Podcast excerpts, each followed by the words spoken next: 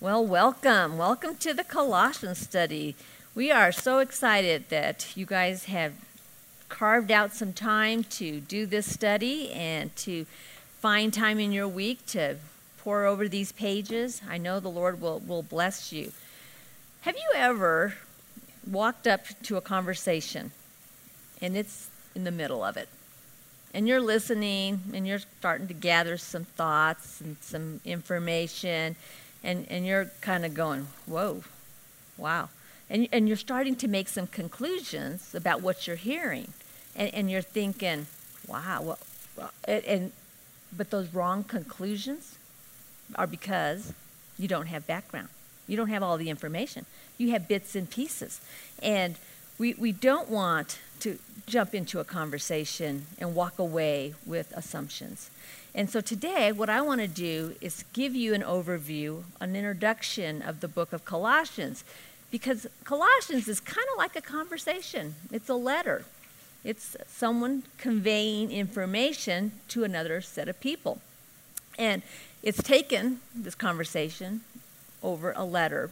And if you got a letter in the mail, you wouldn't just necessarily tear it open and go page three, page, oh, I'm going to start right here, and start reading in page three and forget about page one and page two. You'd be lost in the midst of this letter about what's going on.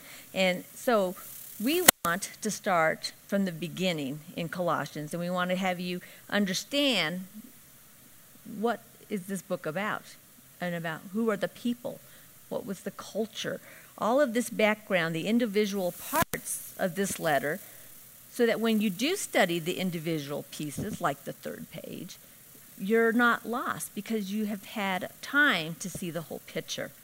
And this process is going to help you to see this book through the eyes of the first century time period. That was when the letter was written. And we want to know what was going on in the church to have a clear picture of why Paul said what he said to them.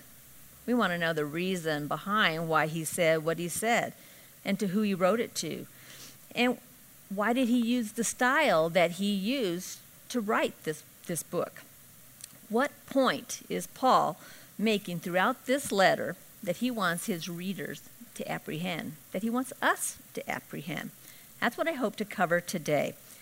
So let's talk about who wrote the letter. Starting in chapter 1, in verse 1, we see that Paul begins by stating his name, but he also states his title, an apostle of Jesus Christ. He's an apostle, he's God's messenger. He is one sent with authority. So we can know that God has ordained him to write these words, to pen them, so we can hear truly the voice of God. And there are several things throughout this letter that make us realize it's Paul that is the author. So I want to run through some of those verses so that you can see how we can have confidence that it's Paul. In the first place, in chapter 1 and 23, we see that Paul is speaking in the first person. And he says that he is a ministry of the gospel, a servant of the gospel. He's referring to himself that way. He also says in verse 24 that he's a representative of Christ's suffering. He's conveying himself and who he is in Christ and what he is doing.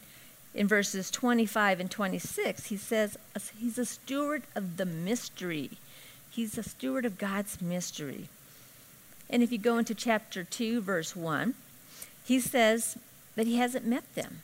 So we're seeing these personal, um, like a conversation. He's saying things about himself in regard to what he does. And he even says to them in chapter 4 Pray for me. Pray that I might make the word clear. So he's asking um, them for something. In chapter 4, in verses 7 through 15, he mentions several men as ministry associates, those that he has interaction with that are involved in the same um, mission of the gospel. And he even urges one man to complete his work. But as he finishes the letter, he says, Remember my imprisonment. And I wrote this with my own hand. Some say it was just the greeting that he wrote. There's all kinds of debate out there, but we can know that this is from Paul. There's just too much evidence within the book to, to think otherwise. Well, let's look at what the date and the style of the book that the, the Colossians was written. When did Paul write this letter? Well, that very last verse, 418, where Paul says to remember his imprisonment, tells us that he wrote the book or this letter in prison. It's one of the prison epistles. In around the summer of 58 AD, Paul is under trial, and he appeals to Caesar for a trial in Rome. And while he is in prison, the Philippian church sends aid to Paul through Epaphroditus. In Philippians 4:18, hear this verse. I have received full payment and more. I am well supplied, having received from Epaphroditus the gift that you sent, a fragrant offering, a sacrifice acceptable and pleasing to God. Scholars believe that Epaphras, who is mentioned in Colossians and whom I will speak about more further, is the same person as, the, as in Philippians, known as Epaphroditus.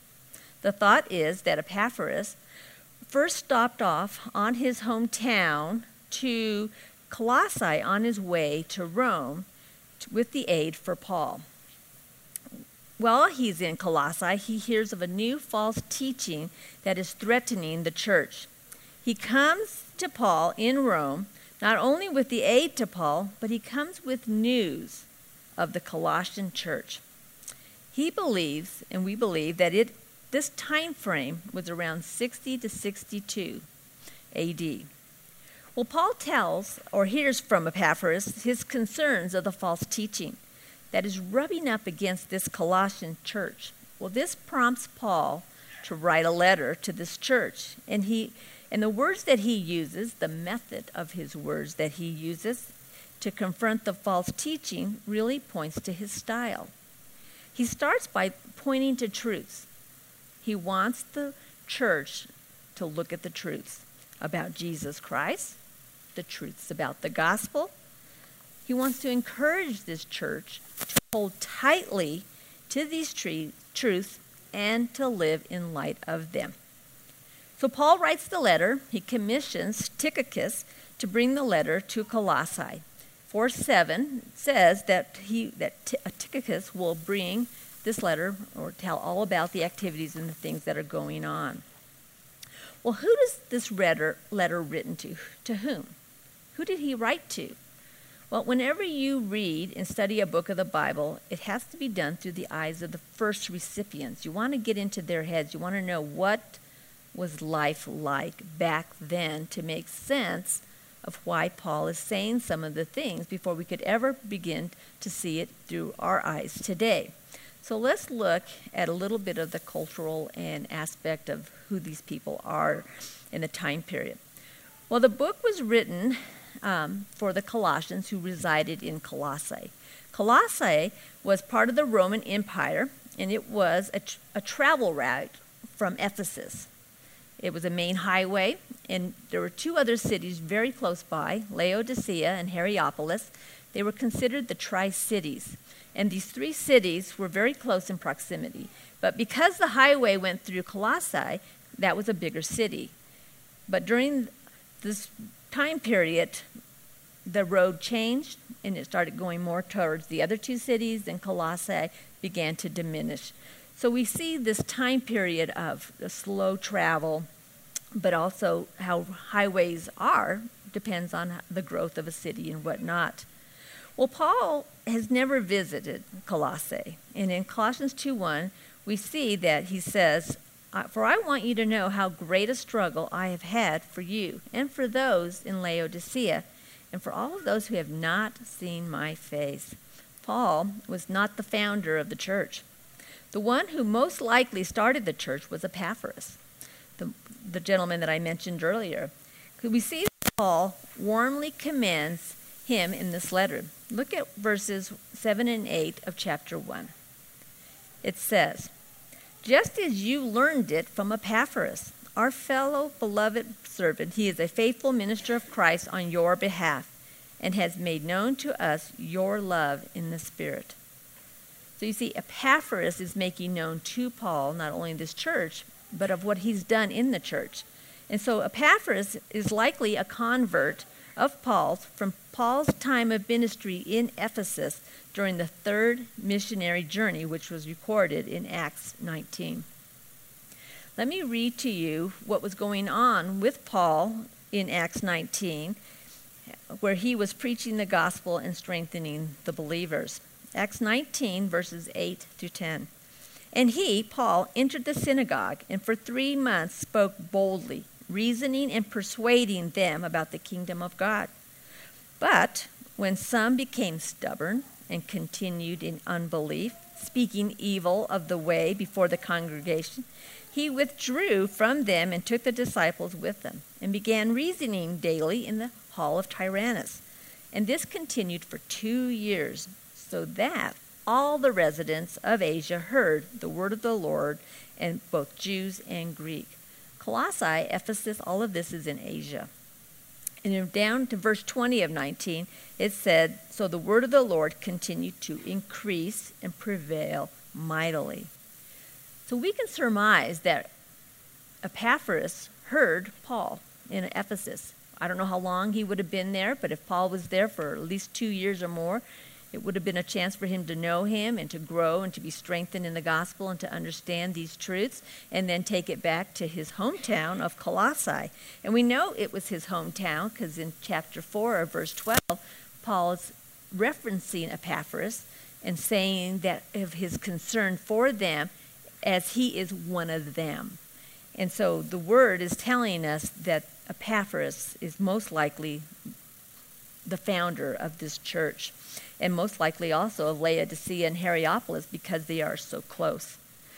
Well, Epaphras has a great concern for this church, and he wants them to continue to grow in the knowledge of the Lord Jesus Christ and to hold fast to him. So, what do we know about these people in the church? Well, let's look at chapter 1 in verse 2. Paul says, To the saints and faithful brethren in Christ who are at Colossae. So, from that verse, we see that he's writing to faithful believers who are in this town of Colossae, in this church. Look at verses 4 and 6.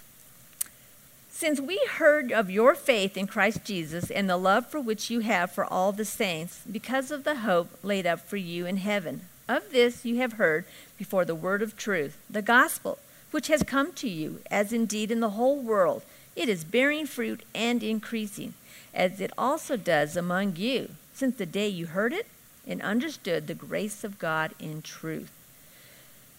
So Paul's informing us of who these people are. They're Christians in this church. They've heard the gospel and they've responded to the gospel in faith. They are producing fruit. These are markers of the Christian faith. They're demonstrating faith, love, and hope. It's Paul is commending them for what Epaphras has said he has seen in them. So these are all fruits. So the recipients are ones who are growing in the Christian faith. They seem to be faithful. Well, the church is growing and it has been doing well, but now it's being threatened. There's another voice that's rising up and it wants to minimize Jesus Christ. It wants to minimize his supremacy. It wants to minimize his sufficiency, both as a Savior and as one who can bring change in the life of a believer. Now, hold that thought, because as we go into the next section of a connecting thread, we're going to come back to it. But I want to say a little thing about a connecting thread. Every Bible has a main theme. We call it a connecting thread, thread in this study. Why a connecting thread? Because it connects to something that is part of the same. And in the Bible, there's a main theme that runs through page one all the way through page end of, Gen- of Revelation.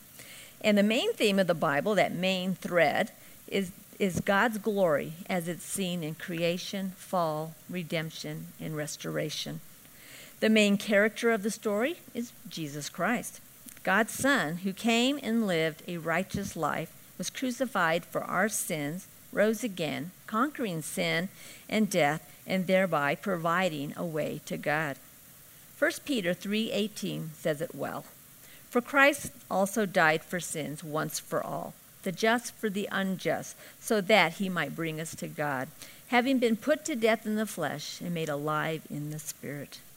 The main theme of the Bible must be upheld, and that's what the where Colossians theme will connect to. It will point back to that main theme. And the main thread that Colossian has, you're going to see it within the pages of the book as Paul confronts the problem, the reason for writing this letter. This false teaching in this church is a voice that is minimizing Christ in all that he has done. So the warning that Paul gives are clues. They're clues for us in this letter for the purpose for it being written. Let's look at some of these warnings that Paul gives. Look at chapter 2, starting in verse 4. It says, Do not be deluded by per- persuasive argument. There's an argument going on that's trying to make you think differently, wants you to think something else. Look at verse 8. It's talking about not letting you take captive according to human by philosophy or human um, traditions or the elementary principles of the world and not according to Christ. So, so there, there's a thought out there, there's a philosophy out there that's contrary to what Christ has already said. And they're wanting you to think that way. They want you to believe that. They, look at um, verse 16, where it talks about not letting no one pass judgment or to question you concerning foods or drink or a festival or a new moon. So, so they're putting these rules onto you. Don't eat this, but eat that. And, and they're wanting you to add this to whatever else you are believing concerning Christ. And then in 18, they're talking about not, you know, don't be disqualified by, um, you know, you want to believe, the, the, the voices are saying, believe in angels and the visions and asceticism, you know, trying to make yourself do things to be whatever. So, what is happening in this church? They're wanting to add rules, they're wanting to add traditions and aesthetic disciplines.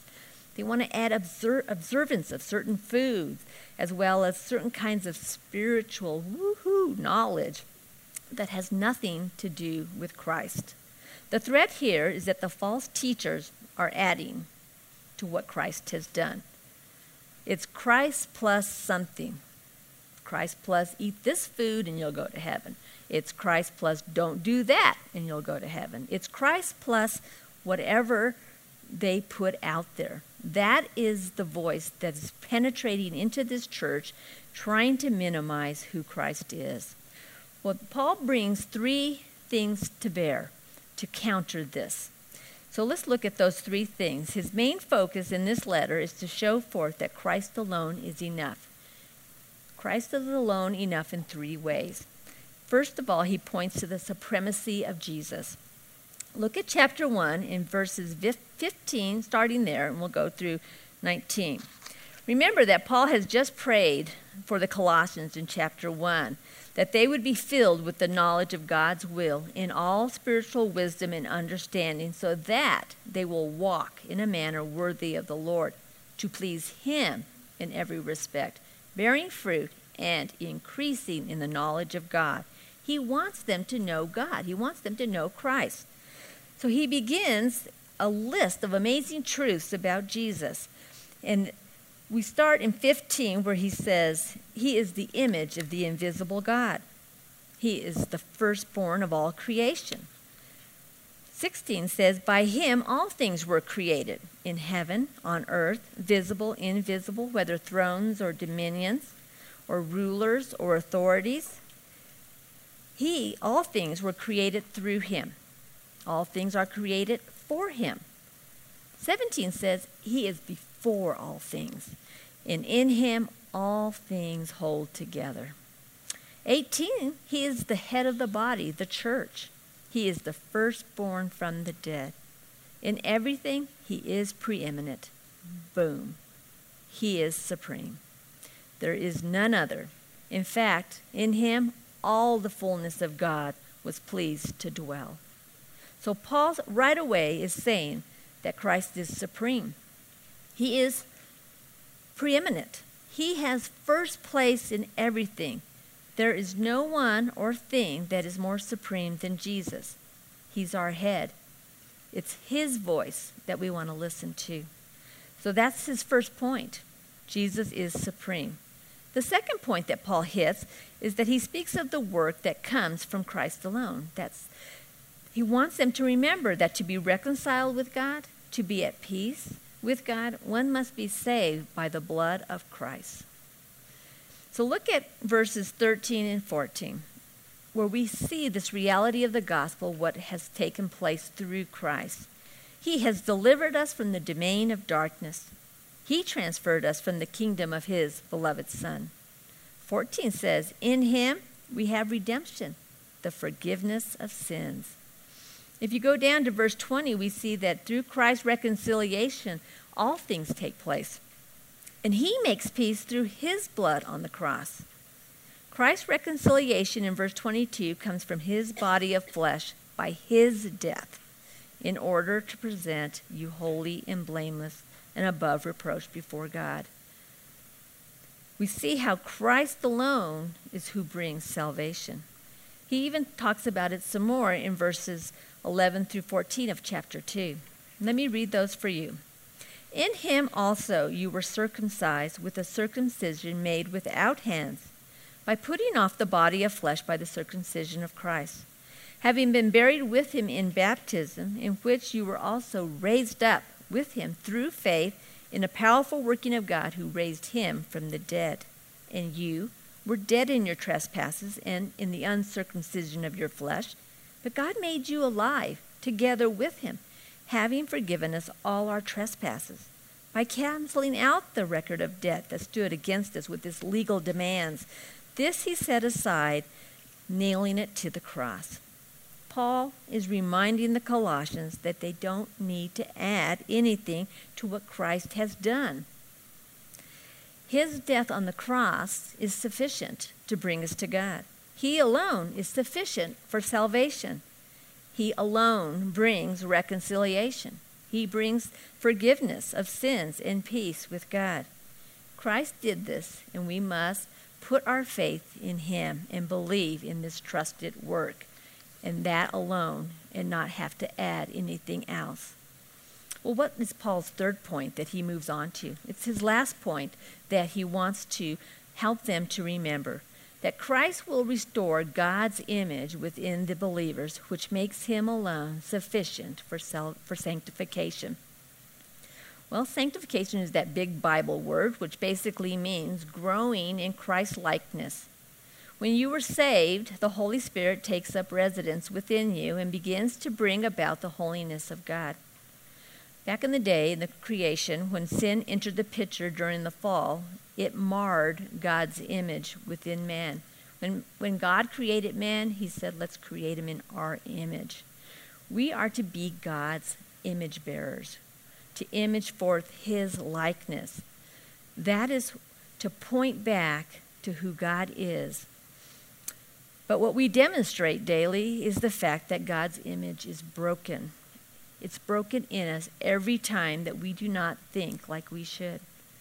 It's broken every time we don't obey as we should. And it's broken when we do not love others as we should or love God. In short, we see the defacing of God's image in all of those places where sin distorts how we were created to function. But guess what? Jesus is the perfect image of God because he has no sin that is going to distort God's image. He is the exact representation of who God is, and that is why Paul keeps pointing to Christ. He wants this church to look to Jesus, to know him, to be imitators of him. So he tells us in chapter 3 how we should think. He says we are to set our minds on things above place our hearts on things above. And he tells us what we should do. We are to put off sin, put on righteousness. We have the old self that's now there's a new self. We're to live in light of that. It's how we can live as believers in the context of relationships by loving them, being at peace with one another, forgiving. Christ is the one that makes that possible, that unity. Well, as we seek to depend on Christ through these practices, the Holy Spirit goes to work to bring about a renewal, a restoration in part of the image of God within us. Look down at chapter 3 and verse 9 and 10. It says, Do not lie to one another. Lost my point. Seeing that you have put off the old self with its practices and have put on the new self which is being renewed in knowledge after the image of its creator. He does this renewal, this transformation, through the renewing of one's heart and mind as one seeks to spend time in the Bible. Renewal takes place as we behold Christ within the pages of Scripture. You have to know your Creator in order for His image to be seen within you. Do you remember the prayer in chapter 1 where he says to increase in the knowledge of God. That is what this study is about to know God, to know Christ, to know how he thinks, how he responds, and, and, and why he does it that way. It's, it's really about walking in a manner worthy of the Lord, to please him in respect, all respects. That's where we look to first, and then he puts it all into place. And so Paul makes it a point to proclaim Christ. We must feast our eyes on Christ, on what he did. And as we do, we see the power of Christ go to work upon our holiness, our sanctification. Look at chapter 1 again, verse 28 and 29, where we see that reality of Christ in you at work in Paul's mission. He says, We proclaim him, meaning Christ, and warning everyone and teaching everyone with all wisdom, that we may present everyone mature in Christ. For this I toil, struggling with all his energy that he powerfully works within me. Paul is reminding these Colossians, he wants them to know that they can become mature in Christ if they hold tightly to Christ and not add anything to him. Paul wants them to see Christ as their head their authority, the only voice they listen to. He alone is their Lord and King. After all, he did transfer us into his kingdom. And it is Christ's words that we want to heed and none other. So, the main connecting thread for this book that we want you to keep in mind as you read and study it Christ alone is supremely sufficient for salvation and salvation or sanctification. So let me break it back down. The connecting thread basically states Christ alone is supreme. Christ alone is sufficient for salvation. Christ alone is sufficient for sanctification. Well, now, now you have some background information to help you make sense of this conversation that Paul is having in this letter. And we want you to remember it. And so as you dig into the book and you begin to look at the, the individual passages, you'll begin to see this come off the pages of, of, of the text, just how supreme Christ is. Read this letter over and over. Become as familiar with it as you can, and always be praying as Paul did for this church. And I'm going to end with his prayer that it might be what Paul and God will do for us, that Paul is praying for them, will pray for us. Heavenly Father, we do pray that you would fill us all with the knowledge of your will in all spiritual wisdom and understanding. Father, help us to walk in a manner worthy of you, to please you, to bear fruit in every good work, and that we might increase in the knowledge of God, of you, Lord, that you would help us in this endeavor as we work through the pages of Colossians. May you be glorified. May you give us eyes to see that glory, and it may it be a means of causing us to respond in a manner that's worthy of you. We ask this in Jesus' name. Amen.